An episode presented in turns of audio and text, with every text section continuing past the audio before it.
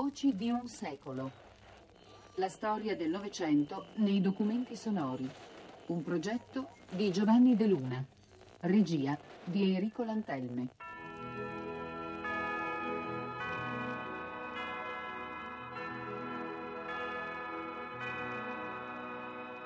Cinquant'anni di comunicazione politica. Terza puntata. L'avvento della TV.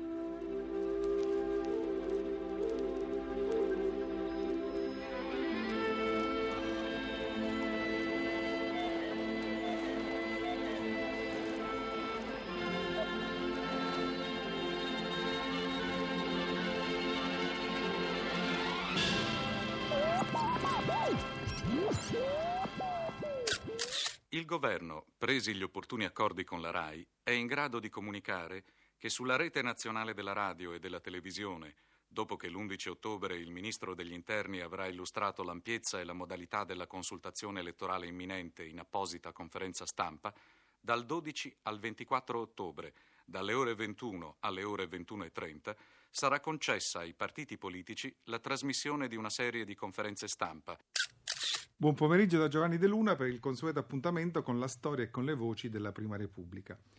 Il comunicato del Presidente del Consiglio Amintore Fanfani del 5 agosto 1960 sembrerebbe oggi introdurci all'interno di una svolta radicale rispetto ai modelli di comunicazione politica e del rapporto tra partiti e mass media, così come lo abbiamo visto nelle prime puntate di questo programma. Certamente tutti gli indicatori spingono nella direzione della svolta. Il percorso che abbiamo scelto, i documenti sonori che abbiamo utilizzato per la nostra ricerca, invece ci rinviano ad un altro scenario, più segnato dagli elementi della continuità che di quelli della rottura. Ma cerchiamo adesso di andare con ordine e ascoltiamo l'introduzione di Gianni Granzotto a quella stessa prima tribuna elettorale andata in onda l'11 ottobre 1960.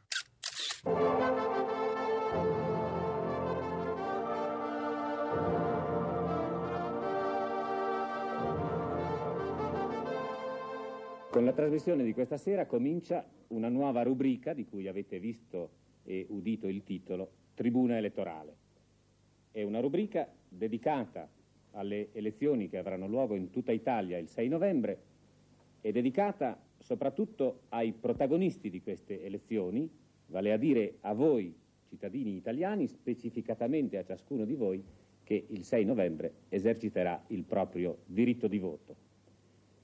La serie di trasmissioni di tribuna elettorale ha infatti per unico scopo quello di darvi, attraverso i successivi interventi dei rappresentanti più qualificati dei diversi partiti, nessuno escluso, una conoscenza più ampia e più diretta delle alternative tra le quali voi con il vostro voto sarete chiamati a scegliere, a decidere. Ascolterete quindi in queste trasmissioni la parola di Malagodi come quella di Nenni, la parola di Saragat come quella di Michelini, la parola di Reale e di Covelli, quella di Togliatti e quella di Moro. Sarà il nostro un appuntamento quasi quotidiano con il solo intervallo del sabato e della domenica tra i partiti e gli elettori. Noi ci auguriamo anche che sia un appuntamento interessante. Siamo comunque certi, e permettete che di questo ci rallegriamo, che è un appuntamento democratico perché dà alla voce di ogni partito la possibilità di essere intesa in milioni di case e da milioni di elettori. Fermiamoci un attimo su queste parole di Granzotto, anche perché noi utilizzeremo all'interno del nostro viaggio soprattutto le introduzioni dei vari conduttori che si alterneranno ai microfoni delle tribune elettorali, lo stesso Granzotto, ma anche Iader Jacobelli, Giorgio Vecchietti, Villi De Luca, come una sorta di guida metodologica, proprio perché i conduttori ogni volta sono in grado di spiegare le varie formule che via via saranno adottate all'interno di queste trasmissioni e lo faranno con una grandissima efficacia. Quindi noi avremo di volta in volta attraverso le parole dei conduttori le regole che verranno adottate per comunicare politica dentro i grandi contenitori delle tribune elettorali. Questa è la prima volta che una campagna elettorale si avvale in Italia anche della TV. Il fatto, con la sua eccezionale dimensione, non mancherà di influenzare positivamente la consultazione del 6 novembre. Quello che sta per iniziarsi è dunque un grande esperimento democratico, da cui è legittimo attendersi un sempre più vivo e consapevole concorso di tutti gli italiani alle urne. Radio Corriere, 9-15 ottobre 1960. Le formule adottate per quelle tribune elettorali non a caso furono quelle della conferenza stampa e dell'appello dei partiti, entrambe strutture e moduli organizzativi in grado di conferire carisma e autorevolezza alla comunicazione politica. Proprio il nostro collaboratore Edoardo Novelli ha scritto testualmente: Nel primo caso, cioè nel caso della conferenza stampa, il politico è chiaramente in una posizione di superiorità rispetto ai suoi interlocutori. Nel secondo, cioè nel secondo nel caso dell'appello dei partiti, lo spazio è occupato da un unico politico partito.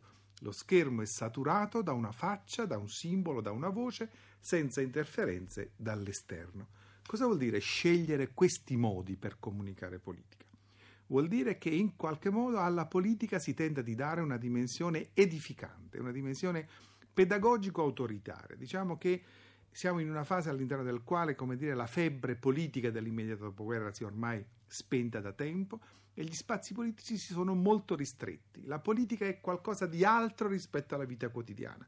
La politica è qualcosa chiusa nei recinti dell'ufficialità e dell'autorità. La televisione registra esattamente questa modalità della comunicazione politica. Quando la politica appare in televisione, marca con forza proprio questo suo definirsi in ambiti separati, il suo collocarsi tra parentesi.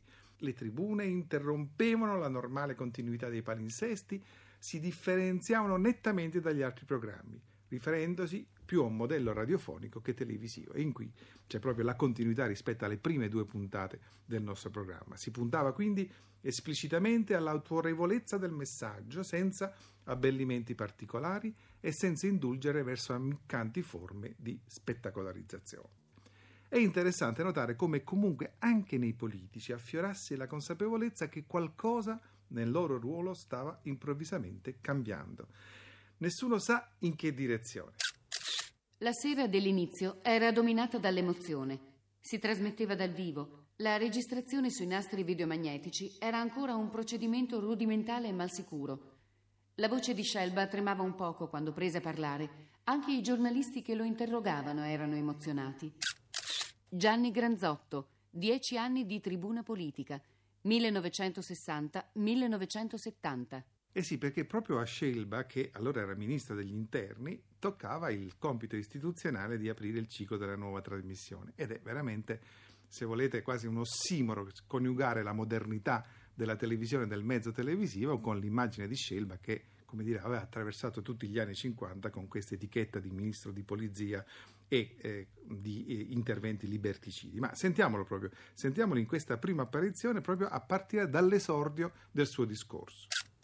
Come vi è stato detto, tocca a me il compito di aprire questo dibattito elettorale nella mia qualità di Ministro dell'Interno. Vi confesso che avevo una qualche perplessità a prendere la parola alla televisione, perché sappiamo per esperienza che i telespettatori sono piuttosto severi con gli uomini politici e per noi sarebbe stato molto più gradevole offrirvi qualcuno dei personaggi più graditi alla massa dei telespettatori per portare la parola dei nostri partiti o anche del governo.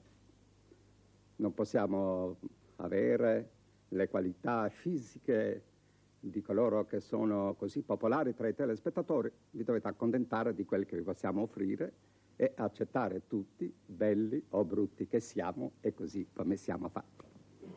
D'altro canto, le elezioni sono delle cose molto serie e non possiamo lasciare a delle controfigure di esporre i problemi politici che vengono dibattuti nella campagna elettorale. Sono crollati vari miti. Da ora in avanti sarà impossibile far credere che Scelba, parso così allegro e così arguto, sia quel fanatico intrattabile che la propaganda avversaria ci aveva dipinto sino ad oggi.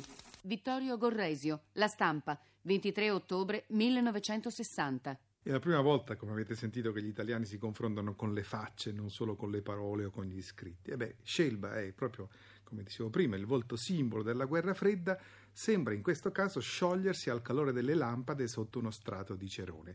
Ed è con questa immagine da una forte valenza emblematica che ci congediamo da voi, dandovi appuntamento domani alla stessa ora, sempre su Radio 3, sempre all'interno di questo viaggio dentro le forme della comunicazione politica e dentro le voci della Prima Repubblica. Quando viene la sera, vieni, vieni, son qua, son qua, son qua, solo per te. Vieni, vieni qui. Per il ciclo Voci di un secolo abbiamo trasmesso 50 anni di comunicazione politica. Terza puntata. L'avvento della TV. Per gli innamorati questa è l'ora di sognare. Vieni, vieni qui, vieni, vieni qui, stiamo vicinissimi. Sotto braccio a me, sotto braccio a te, sembra di volare. Quando viene la sera, vieni, vieni, vieni, son qua, son qua, son qua, tutto per te.